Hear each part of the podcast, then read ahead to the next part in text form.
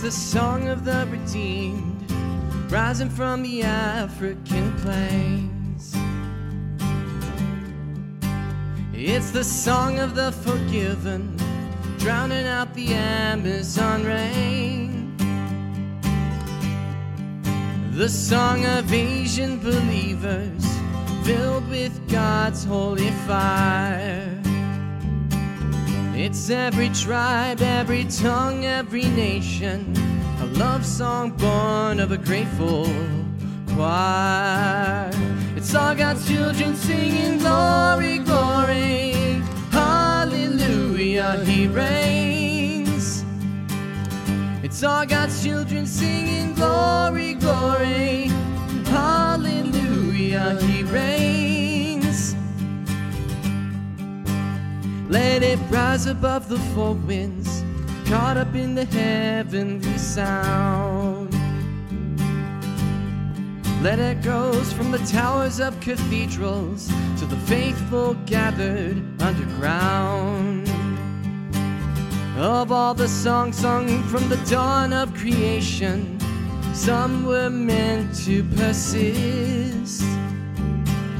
Of all the bells rung from a thousand steeples, none rings truer than this. It's all God's children singing glory, glory, hallelujah, He reigns. It's all God's children singing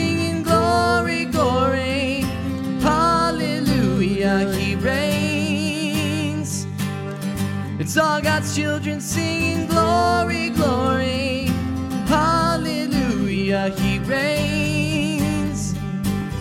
It's all God's children singing glory, glory, hallelujah, He reigns. And all the powers of darkness tremble at what they just heard. Cause all the powers of darkness can't drown out a single word. It's all God's children singing glory, glory, hallelujah, He reigns. It's all God's children singing glory, glory, hallelujah, He reigns. It's all God's people singing glory, glory, hallelujah, He reigns. It's all God's people singing glory, glory, hallelujah, He reigns. It's all God's people singing glory, glory, hallelujah, He reigns. It's all God's people singing glory, glory, hallelujah, He reigns. Morning. You may all be seated. Good morning again. I'm John R. West. Just a few quick announcements. Um, men's group is starting back up on Monday mornings at 9 a.m. Um, in, but no breakfast yet. Things are, are moving, you know, in the right direction, but not there quite yet. Life groups are also starting back up. And if you're currently in a, a life group, your leader will be uh, getting hold of you soon with details. And um, if you'd like to join one, uh, please let um, someone here in the church know, uh, any any of the uh, elders or uh, or pastor. And um, youth group tonight at 5:30. And please see Travis for the location. It's kind of a rotating location. This is Travis. so there's a lot of changes, you know, with our things still going on with with Corona. And I just read about one that is going to be affecting you, Travis, that you need to prepare for. Yes, because this, yes, data is showing that all this may be leading to another baby boom, which, yeah, which means in 2030, starting 2033, he's going to be dealing with a whole slew of quarantines. Quarantines. Yeah, sorry about that. Um, finally, communion next Sunday.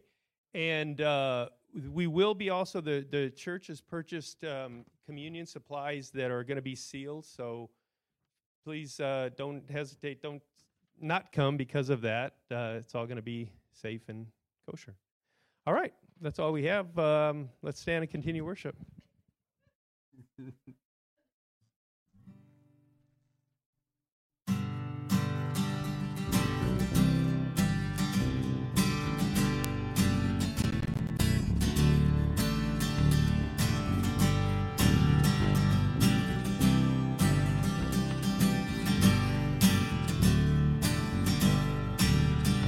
Have you been to Jesus for the cleansing power? Are you washed in the blood of Lamb? Are you fully trusting in His grace this hour? Are you washed in the blood of Lamb? Are you washed in the blood, in the soul cleansing blood of Lamb? Are your garments spotless? Are they white as snow? Are you washed in the blood of the Lamb? Are you walking daily by the Savior's side? Are you washed in the blood of the Lamb? Do you rest each moment in the crucified? Are you washed in the blood of the Lamb? Are you washed in the blood, in the soul cleansing blood of the Lamb? Are your garments spotless? Are they white as snow? Are you washed in the blood of the Lamb? When the bridegroom cometh, will your robes be white?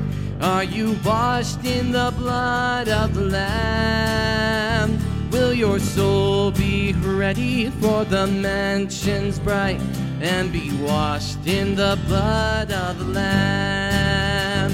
Are you washed in the blood, in the soul cleansing blood of the Lamb? Are your garments spotless? Are they white as snow? Are you washed in the blood of the Lamb?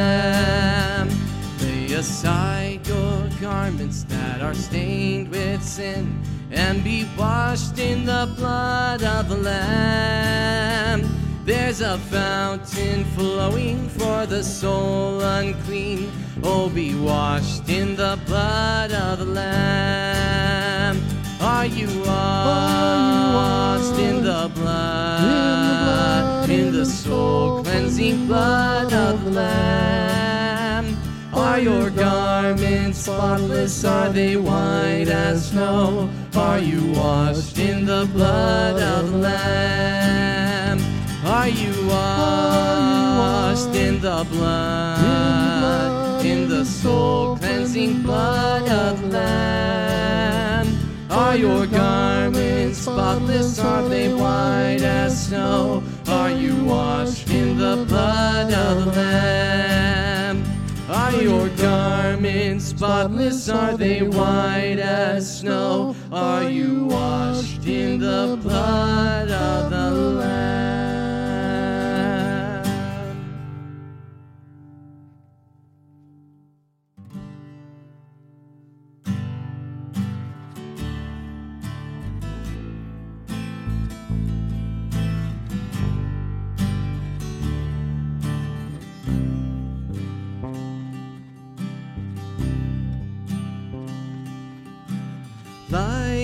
Of the world, you step down into darkness.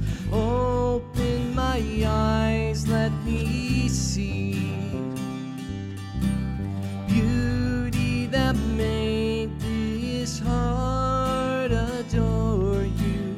Hope of a life spent with you.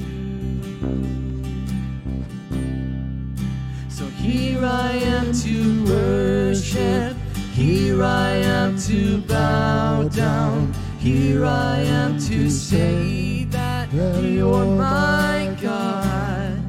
You're altogether lovely, altogether altogether worthy, altogether wonderful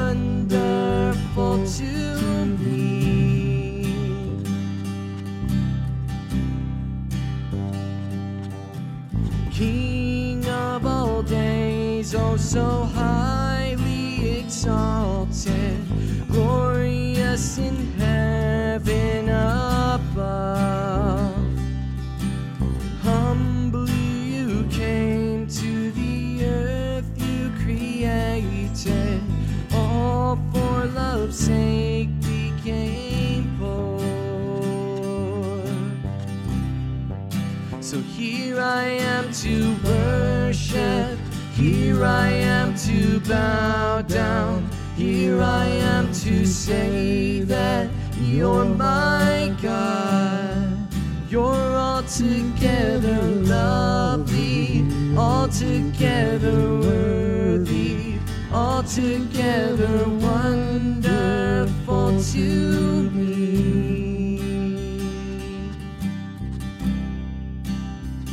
and know how much it costs to see my sin upon that cross, and I'll never know how much it costs to see my sin upon that cross, and I'll never know how much it costs to see my sin upon that cross, and I'll never know how much it costs to see my sin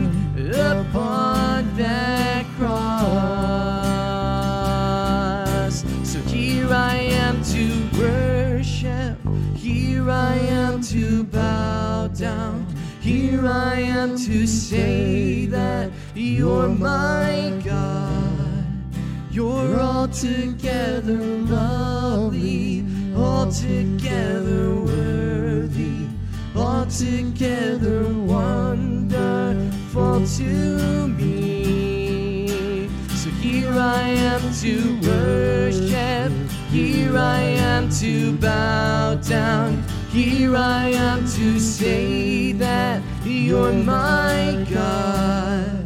You're altogether lovely, altogether worthy, altogether wonderful to me.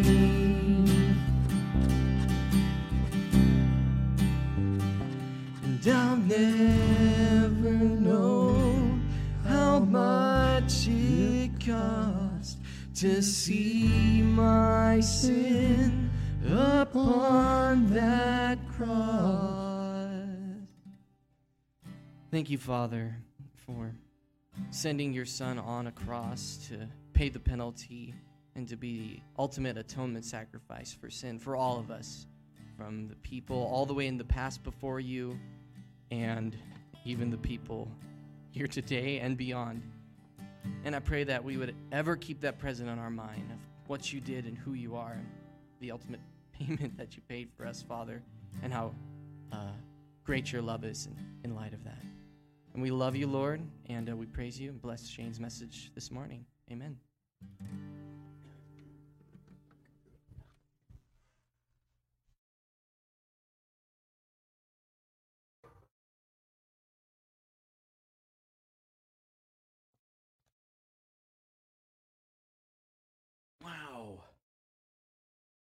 You know, when we blocked off these front three rows for the wedding, I didn't think it would stick.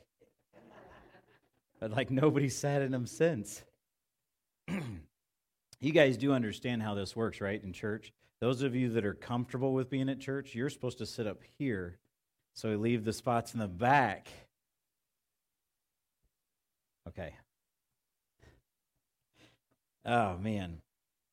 Well, it is good to see you guys. Uh, it is good to be here, and uh, it is good to have the, the privilege of being in the Word. How many of you guys have found that life right now is a little distracting? We can raise our hands to that one. That one's a safe one to raise your hand to. between everything that's going on in the world and, and, and our country and our, and our space, and then, and then you add on top of that all the personal life issues that we have, um, it is particularly distracting, I think, at times, and it's easy for us to be very discouraged and get our eyes off of what's important. Um, and it's very interesting in our text this morning as we're looking at Jesus telling a parable confronting the Pharisees on the, the, the amount of uh, uh, failure and, and, and how far off they are from being focused on what is important and what God had called them to do. Um, and surprisingly, they didn't like it when he confronted him, right? Doesn't that shock you? I mean, how many of us don't like being confronted and redirected in our lives? Come on, you can be excited about that, right? Uh, if we're if we're following in James, uh, the the book of James, as we've been going through it, it sure seems like um, if we understand the whole aspect of God bringing things into our lives for us to grow, we would look at confrontation from a brother or sister in the Lord and go, Wow, that's awesome. Thank you for caring enough to come and talk to me about it. Even if they have the wrong attitude. Wouldn't that be awesome? Somebody confronts you and you're like, Thank you so much for loving me enough to come and do this. Wouldn't that be cool? Imagine a church that treated one another that way. It would just be amazing. Well, as I was going through the parable this week, and, and we laid it out, and you'll notice if if you have uh, if you do uh, print up the notes, which we don't actually have them for you, I guess for those of you that are um, watching us online, you can you can get them on the web page and actually follow along. For those of you that are here, you'll just have to write them somewhere because you don't even have bulletins. So um, I have no idea what we'll do with that. But in my, my notes, they, they have some words on them. So, um, and I have space. But what's interesting is that as we go through this parable, the tendency is, at least as I was wrestling through it and I'm looking at all of this and I'm watching what Jesus is doing with the Pharisees, one of the very first things that happened was I was looking at it going, okay, well, where's the application for me? This is great, but how does it apply to me? Um, and we'll, we'll, I'll share that with you where, where I think the Lord really challenged my heart this week as we come to the end um, of the text this morning, because that's kind of where God began to really get a hold of my heart as we were going in there. Uh, this morning, we're going to be in a number of Old Testament passages, so have your Bibles ready. Uh, if you haven't been in the Old Testament for a while, maybe open up to the index in the front of your Bible and refamiliarize yourself with where some of those books are, because we're going to be rolling around and uh, in, in some of the Old Testament this morning. Turn with me first, though, to Mark chapter 12, starting in verse 1. And we're going to read this particular parable where Jesus confronts the Pharisees and they are not pleased. Mark chapter 12, verse 1. And he began to speak to them in parables. A man planted a vineyard and put a fence around it, and dug a pit for the winepress, and built a tower, and leased it to tenants, and went into another country. When the season came, he sent a servant to the tenants to get from them some of the fruit of the vineyard. And they took him and beat him and sent him away empty handed. Again, he sent to them another servant, and they struck him on the head and treated him shamefully. And he sent another, and him they killed. And so with many others, some they beat, and some they killed. He had still one other, a beloved son. Finally, he sent him to them, saying, They will respect my son. But those tenants said to one another, This is the heir. Come, let us kill him, and the inheritance will be ours. And they took him and killed him and threw him out of the vineyard. What will the owner of the vineyard do? Well, he will come and destroy the tenants and give the vineyard to others. Have you not read this scripture? The stone that the builders rejected has become the cornerstone. This was the Lord's doing, and it is marvelous in our eyes. And they were seeking to arrest him, but feared the people, for they perceived that he had told that, uh, the parable against them. So they left him and went away. Uh, the very the first thing as as I was running through this, uh, uh, what I've broken it down into is uh, just a couple of key points. We're going to look at the different characters, the different players in this parable, because I think that is uh, where it tells the story, and it's part of what really grabs, uh, I think, the the point and the purpose of the text this morning. Uh, Jesus, first of all, he introduces a man that's planting a vineyard and puts a fence around it and digs a pit for the wine press and builds a tower. And it's, uh, it's actually, um, when I first read it, I kind of thought, why is he focused on a vineyard? And so as I began to follow the text, and, and go back to some of the cross references, I found a few places in the Old Testament that actually reference this idea of a vineyard. And one of them, very interestingly enough, is Psalms chapter 80, verse 8. And we're going to just look at what the text says about this vineyard. This is in Psalms chapter 80. And just a verse 8. It says, You bought a vine or excuse me, you brought a vine out of Egypt. You drove out the nations and planted it. And he continues on in there and explains more about what he did with his vine. But do you see the vine? He brought it out of Egypt. Who did Jesus, or who did God bring out of Egypt? Israel.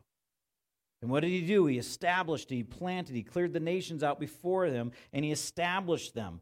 Um, that's one of, one of the points, and there are several other passages in the Old Testament. But the, in this particular story, the vineyard represents the people of Israel, the nation that God has called out and chosen. And so when he begins the story, a man planted a vineyard and put up a fence around it and dug a pit for the wine press and built a tower, and he leased it to tenants and went into another country, he is describing the nation of Israel and how he established them and brought them out of Egypt, out of captivity, into a relationship with God and establish them there. It's very interesting. Uh, look, turn with me real quick to Isaiah chapter 5. He's going to talk more about this vineyard here, but it's interesting how he describes it and where the, the, the, the uh, where Isaiah leaves off with what the Lord is telling him.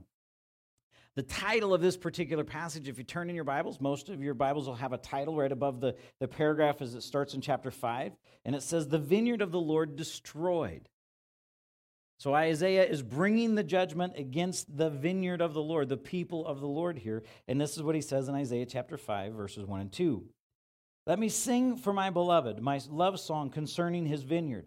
My beloved had a vineyard on a very fertile hill. He dug it and cleared it of stones and planted it with choice vines. He built a watchtower in the midst of it, and he hewed out a wine vat in it, and he looked for it to, to yield grapes.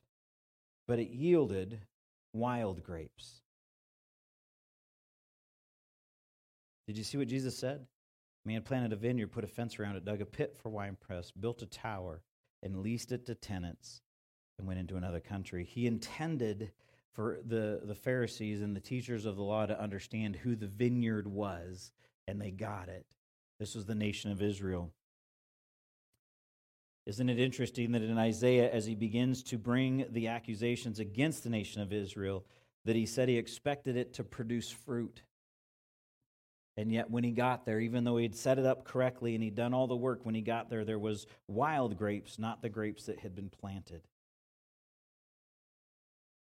And so it was in that set, in that setting, in that circumstance, that we actually see throughout Isaiah the judgment of the Lord. We're not going to follow, continue there. Um, we're going to continue in our passage, Mark, um, and look at who the tenants were, right? So we have the vineyard, which was the nation of Israel.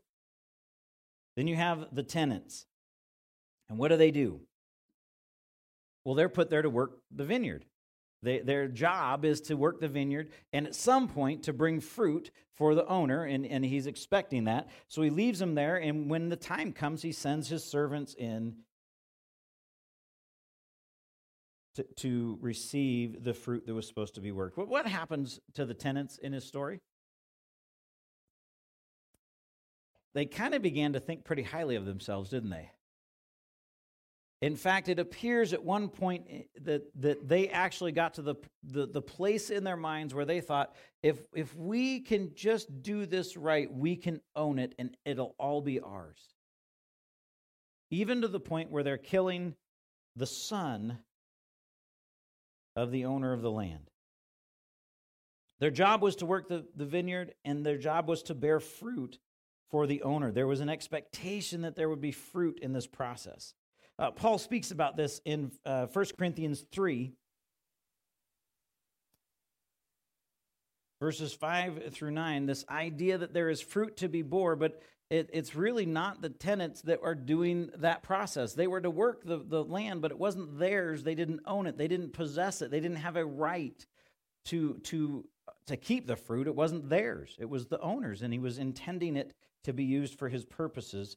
And it's interesting that when we think about um, fruit bearing and, and those things in the church, I think we get distracted by this, and we actually at some point think that we're the ones doing it. Have you guys ever been really just frustrated that, that the gospel doesn't work like an aspirin? I mean, we think about how we how we approach the gospel, right? Uh, or, or, Christian advice or something in that setting. When somebody has a problem, you apply a passage of scripture to it; it should fix it. It, it, I think that's how we think. It's how it's how I sometimes feel. It's like, why doesn't this work? In fact, uh, many times I'm frustrated with my own sin and my own attitudes as I look at Scripture and say, how am I not living this way? How, how do I not respond more appropriately to this? But Paul talks about this idea of bearing fruit for the owner. Uh, and I, I, I, just think it's a good reminder for us as we think about fruit, as we think about this parable and the application to us as, as, we, as we move forward is who is it that brings the harvest? Who is it that, that this fruit or, or it, for the nation of Israel, who did they belong to? Um, and again, Paul's talking about the church, but I believe it is applicable to both. Um, 1 Corinthians 3, verse 5. What then is Apollos? Uh, what is Paul? Servants through whom you believed, as the Lord assigned to each. I planted, Apollos watered, but God gave the growth. So neither he who plants nor he who waters is anything, but only God who gives the growth. He who plants and he who waters are one, and each will receive his wages according to his labor. For we are God's fellow workers. You are God's field, God's building. I, I think that as we as we end the process, it'll it'll make a little bit more sense. Um, the connection between the fruit and God being the focus of this. But Israel was intended to be focused on God. Jesus is pointing out the Pharisees uh, and, and the scribes and the teachers of the law, their failure to keep God as the forefront, and, and that they actually became began to think that they were the ones that were owning it, that owned it, and they it was their possession to hold and control. And so when we see the tenants and, and the Pharisees' response at the end, we know that Jesus is referencing them as being the workers of the land that we're supposed to be preparing them. Now, who are the servants? Some of you have read this. Who are the servants that were sent and beat and killed? Who, who do the servants represent in this? Prophets, yes. The prophets that God sent, right? And we have tons of, of scripture. We're only going to look at a couple, um, but the, the tenants, they would beat, beat some of them, killed some of them. This was a specific uh, reference to Old Testament uh, uh, um, accusations that came through the word of God to the nation of Israel and how they responded to God's word over and over and over again. We'll, we'll look quickly at three this morning. Matthew chapter 5, verses 11 and 12. This is in the Beatitudes in the Sermon on the Mount. Blessed are you when others revile you and persecute you and utter all kinds of evil against you falsely on my account. Rejoice and be glad, for your reward is great in heaven, for so they persecuted the prophets who were before you. Anybody worried about being a Christian nowadays? Are, are, are we worried about speaking the truth, standing for truth?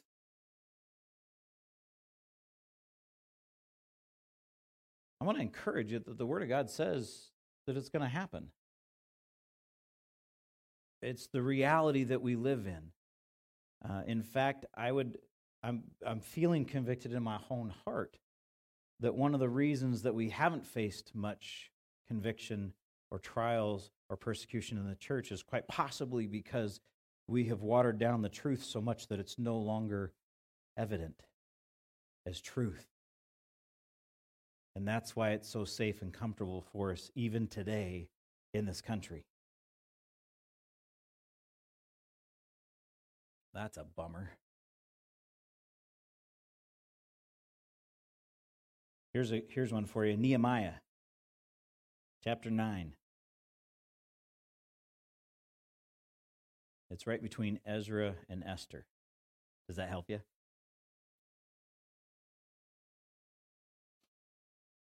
Nehemiah chapter 9, 26 says this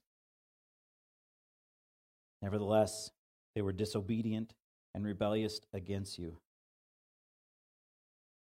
and cast your law behind their back and killed your prophets, who had warned them in order to turn them back to you, and they committed great blasphemies. This is the people of Israel rejecting the prophets of God, killing them, disregarding them. And the last one is this Jeremiah chapter 37, verse 15.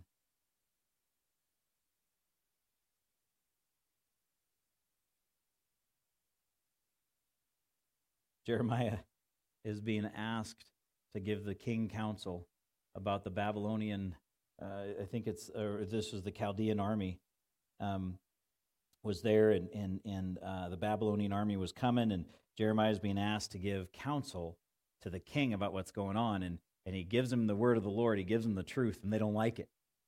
They get mad at him.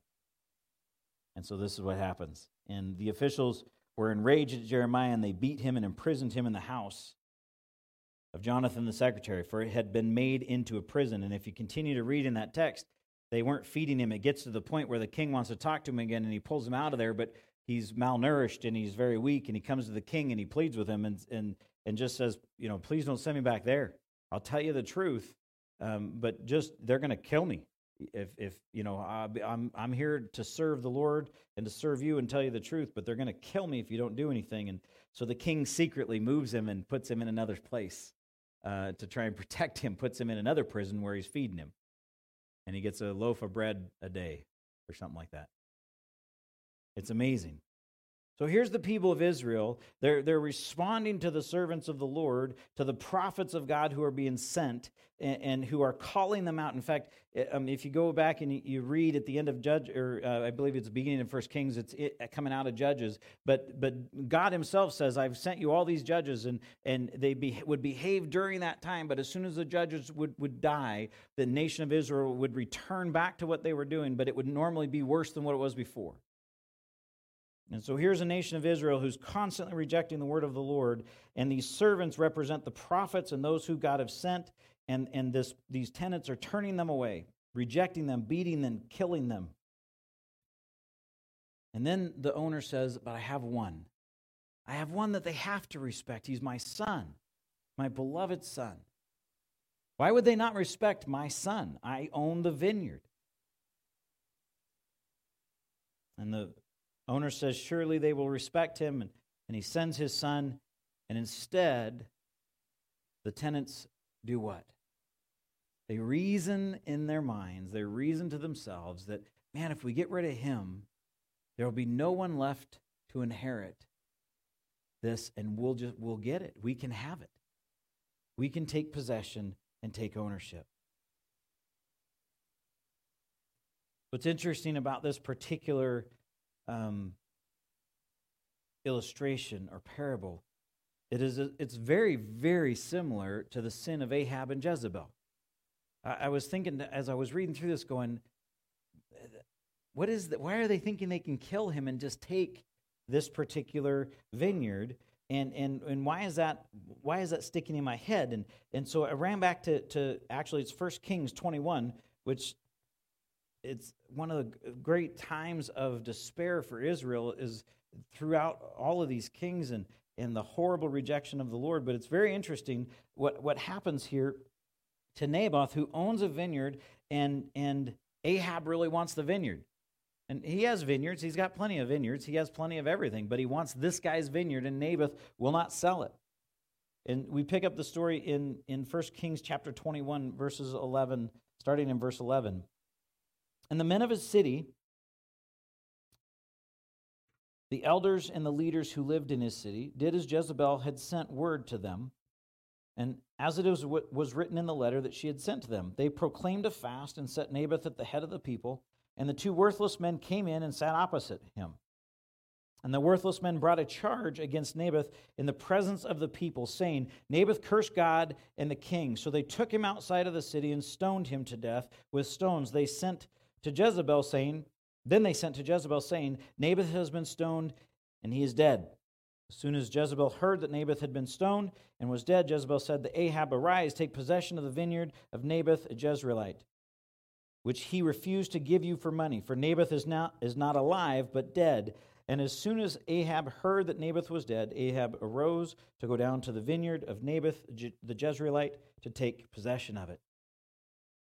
When you hear a story about worthless men making a false accusation against somebody who's being set up and then quickly taken out and killed with the, with the whole city getting involved, who do you think of? Jesus, right? Isn't it amazing the similarity and the betrayal of Christ that's demonstrated all the way back in First Kings? And then Jesus himself uses an illustration about tenants of a vineyard who are not happy with not having ownership, but they insist on it. And so they kill the people that are coming that represent the ownership to try and take possession of it. I believe that obviously, I, th- I think it's pretty obvious that the beloved Son is that of Jesus himself. And he finishes that off by quoting uh, the, the, the scripture of the cornerstone, the, the, the stone that the builders rejected has become the cornerstone. This was the, the Lord's doing, and it is marvelous in our eyes. The cornerstone, which was rejected and then and then given to others. And that's where we see in this text where, where Jesus is going and where this begins to really weigh on the Pharisees. Uh, so he's accusing them of being these people that are trying to wrongfully take the vineyard, uh, of killing and, and abusing the, the servants that are sent by the Lord. And then they don't even, I mean, I, can you imagine? They probably don't even understand what's the killing of the son. They haven't even gotten there yet. And Jesus is pointing this out that this is what's coming. And, and in their rage, they end up fulfilling this story, this parable, as Jesus shared it. And so ultimately, they have rejected the builder. And then the, the, the amazing part of this response, the amazing part of the story, and, and I'm not sure if it is worse for for the for the Pharisees that it's being given to others, but you actually see the story unfold about how it's going to be given away, not to the Jews, but to the Gentiles. Um, and, and we see that the first reference to that is Matthew chapter 21, verse 43. It's actually in the same story. It's Matthew's account of this parable. And Jesus says this Therefore, uh, verse 43 of Matthew 21 Therefore, I tell you, the kingdom of God will be taken away from you and given to people producing its fruit. You see the focus there? The kingdom of God will be taken away from you and given to a people producing its fruit. And the one who falls on this stone will be broken to pieces, and when it falls on anyone, it will crush him. The kingdom of God will be taken from them and given to a people bearing what? Its fruit. Kingdom fruit. Who takes possession of the kingdom? A people who is bearing the fruit of the kingdom. The Jews, the Pharisees, were not bearing the fruit of the kingdom, and it was taken away from them. Look what Paul says in Acts chapter 13, Verse 46. Paul and Barnabas spoke out boldly, saying, It was necessary that the word of God be spoken first to you, since you thrust it aside and judged yourselves unworthy of eternal life. Behold, we are turning to the Gentiles.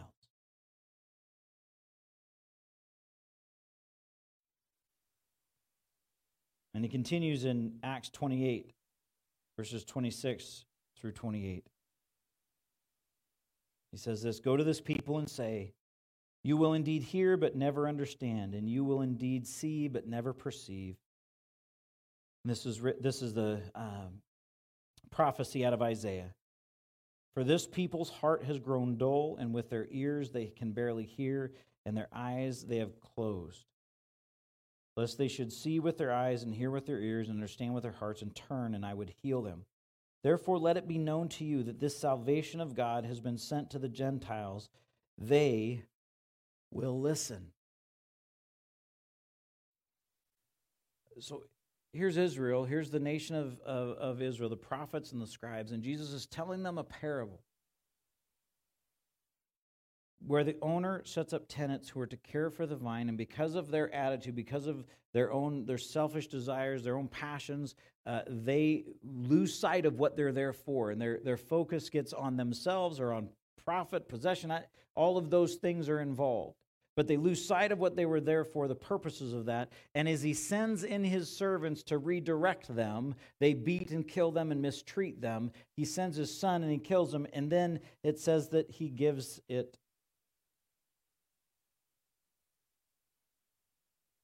away. Matthew's account tells us that, that Jesus specifically said that he's going to give it away to a nation, to a people that produce its fruit. What a harsh and direct approach to the Pharisees, right? Jesus, Jesus came across pretty direct. He just laid it right out there. You know, my, my first tendency as I read through the story was to go, that's right. You guys should be ashamed of yourselves.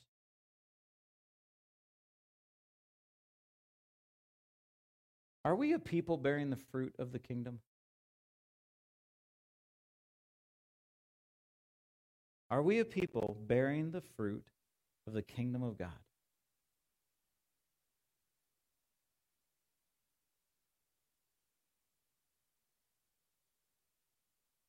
We're called to be. Paul very directly um, confronts the church in Rome, in Romans 11. And we're not going to read it this morning, but he, he specifically says if God did not spare the natural branches, neither will he spare you. I, I think as we look at the story, at this parable, we should evaluate in our own hearts and ask the question if we are we anything like them have we looked at the amazing gift of the cross, the, the, the, the, the beauty of what Christ did? He, he says he's the vine, we're the branches. We have all of this imagery in the New Testament, and it's connected to the Old Testament promises of God. And yet, when Israel refused and rejected the word of Lord, when they chose to live in rebellion and they constantly turned away from him, he at, one, at some point finally cuts them off and takes salvation and, and gives it to the rest of the world, gives it to the Gentiles. You and I have benefited from that, right? The world has benefited from that. That's part of what Paul says in Romans 11 is that, yes, through Israel's failure, the world has benefited because salvation has been presented to everyone because of this.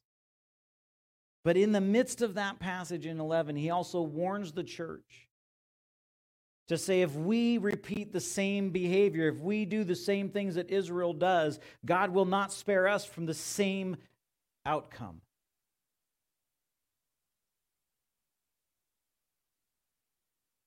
I, I think we should be very, very careful to assume that because we are the church, we can live in rebellion and in disobedience and read the Word of God and ignore it and think that God will give us a pass. We've been uh, wrestling through James, right? James chapter 4, the last month on Wednesday nights. What causes quarrels and bitterness and fighting amongst you? It's our own selfish desires, and when we don't get what we want, we murder one another. Oh, adulterous generation. James is talking to the church. He's calling out the church. Aren't you guys glad we don't have bitterness and fighting and quarreling in the church anymore? Wouldn't that be, I mean, wouldn't that be horrible if we had selfish ambition and selfish desires running rampant in our church? That'd be terrible. Because then we'd be just like James. Which would mean, I, I, think that we're not far off from looking like the Pharisees of their day.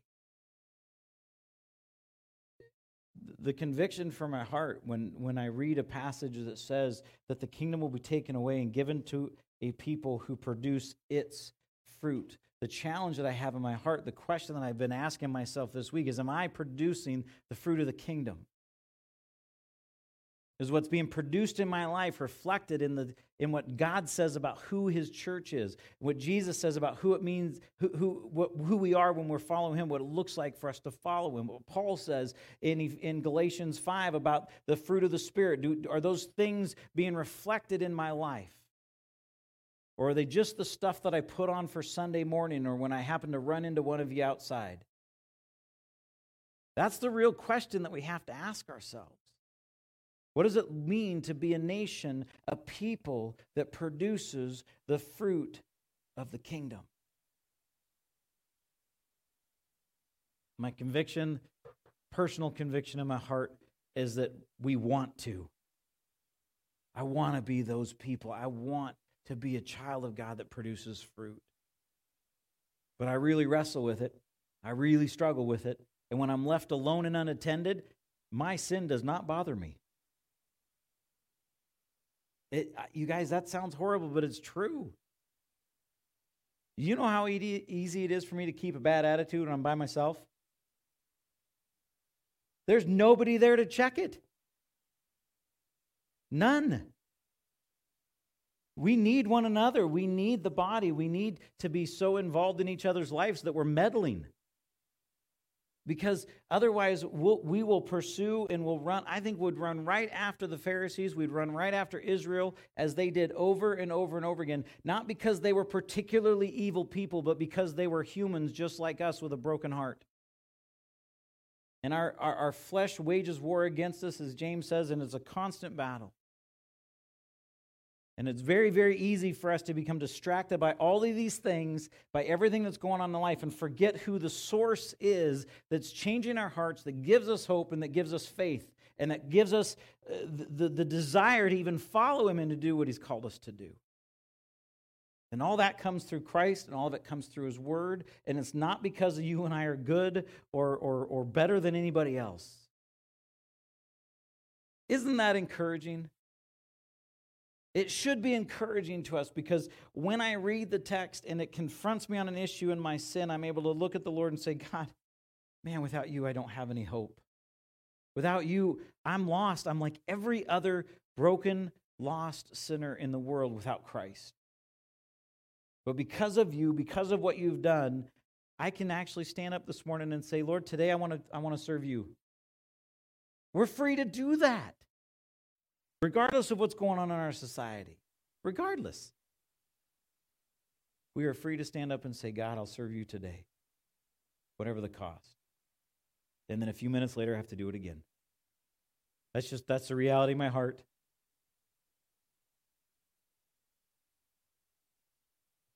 Are we of the people who are bearing the fruit of its kingdom, of God's kingdom? Or have we become so religious and so comfortable in our religion that this parable that was designed for the Pharisees and intended to spur their heart into transformation and growth would be equally laid at the feet of our practice of Christianity? Is your faith about God or is it about you? How we live, is it about our comfort, our pleasures, our passions, our perspectives? Or is it about the truth of the Word of God? And have you inspected your fruit lately? And we were out looking at our cherry tree the other day, and and uh, I'm learning how to do cherries. I don't know if you guys are aware of this, but I don't naturally know how to cut trees up. Um, I seem to be pretty comfortable around cars, but green things that grow, um, not not as good. And and so uh, it turns out last two years ago, I cut off first year growth. Does that mean anything to anybody? Turns out what that does, it make, makes it go poof with lots of foliage. So I guess you don't do that. That's what I've been instructed. I didn't know that. I'm, I'm just, I was trimming it back, trying to make it look a little better and put less green on there so we get more cherries. Well, this year we finally get cherries. The, last year we really didn't get any cherries at all. This year we got cherries. But because of how horribly I cut it last year, I didn't touch it this year. I thought it was doing better on its own before I helped. And so we got these little itty bitty tiny cherries. I mean, there's like, I, if they if the seeds were any smaller, I could polish them up and use them for ball bearings in a clock. It's ridiculous how tiny these things are. What's, what's the issue with the fruit? We're looking at that going, okay, something's not right here, right? Because I know cherries. I've seen, I've seen healthy cherries. I've tasted good cherries. I don't have them yet. What, what, if we don't inspect our fruit, how are we going to know what we're producing, what's happening in the process? I believe that's why God gives us scripture. That's why He gives us parables. That's why we have the text to go in and look and say, man, is this us? What's our fruit look like? I really hope we're not my cherry tree. I have a whole bunch of leaves that look really, really good from a long ways away, but producing itty bitty sour cherries. I think that's what uh, God was saying to Israel in Isaiah. I did all this for you. I set you guys up in all of these ways, and I showed up to, to check the fruit, and there were supposed to be grapes there, but they were wild grapes. They were not what I planted.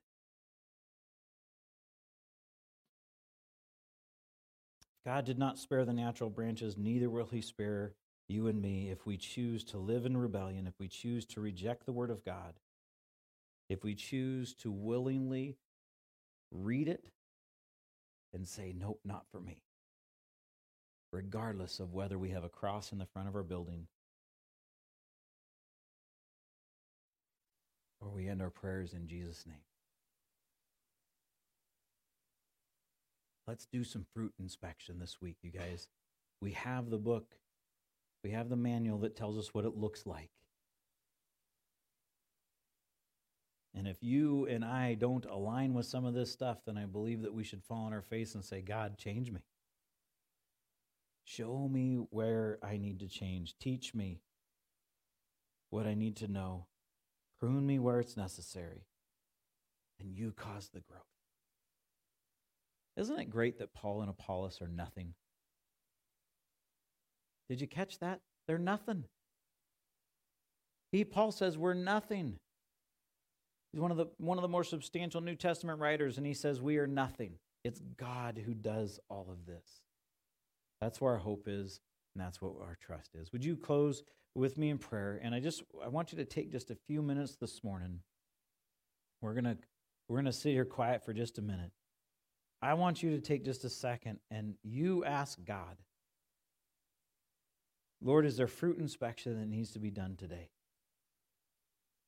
Is there anywhere in my life where I've become the tenant of this parable where I think that I'm in control, that I'm in possession, that, that, that it all belongs to me, and that I would reject your word? I'm going to ask you just to take a second and, and, and you pray that prayer. You talk to the Lord on your own terms this morning.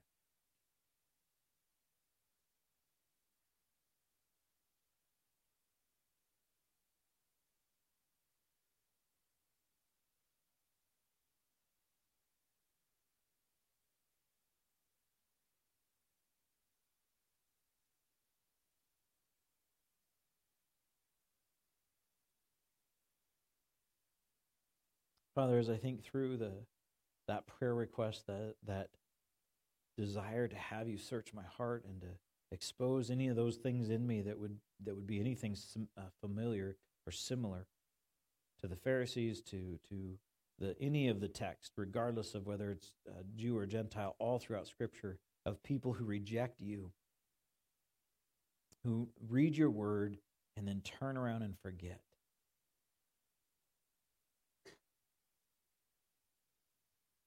Lord Jesus, if you just made it about behavior modification, most of us would be successful.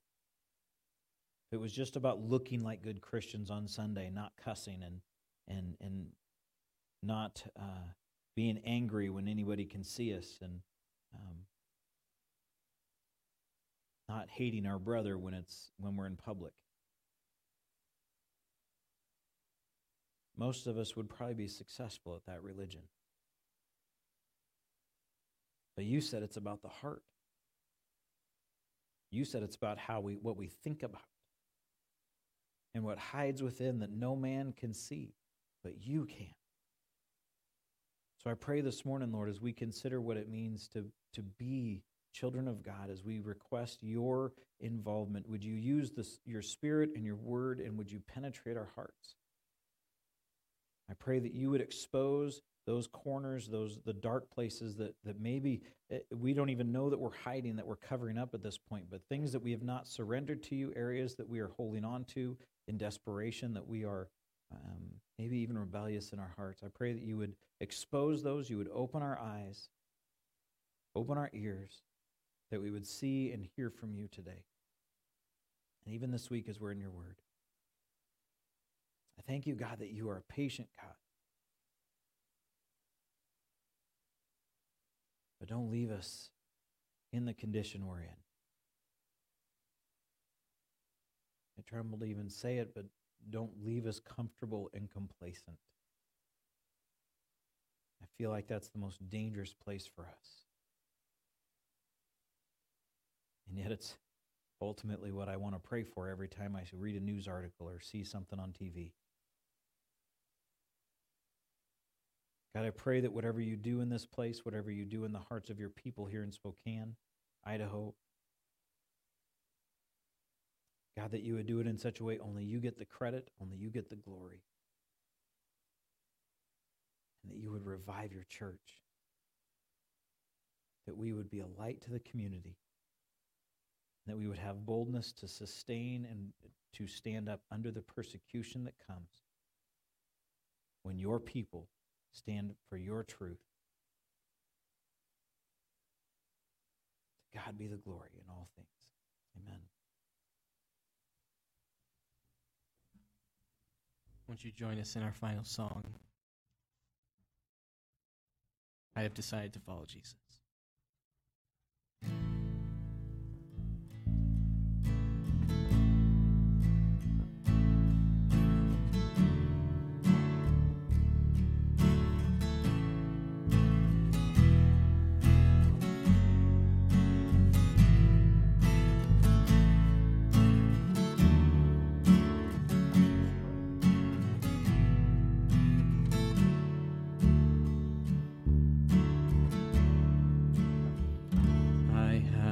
Decided to follow Jesus. I have decided to follow Jesus. I have decided to follow Jesus. No turning back,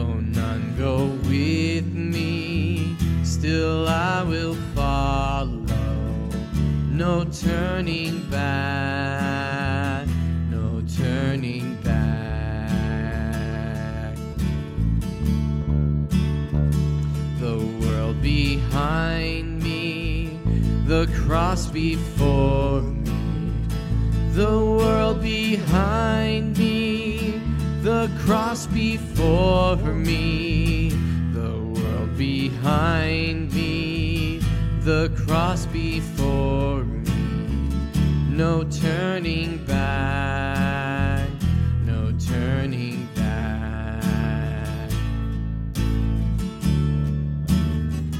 My cross I'll carry till I see Jesus. My cross I'll carry till I see Jesus. My cross I'll carry till I see Jesus. No turning back, no turning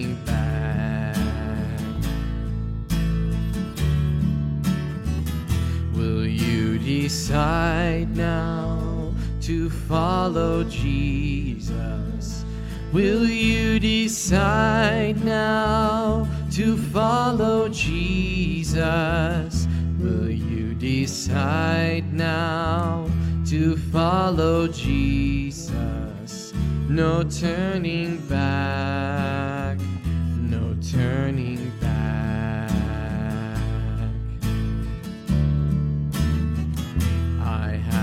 decided to follow Jesus. I have decided to follow Jesus. I have decided to follow Jesus.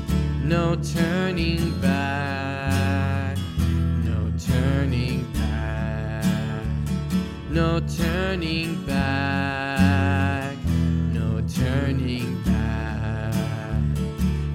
turning back, no turning back.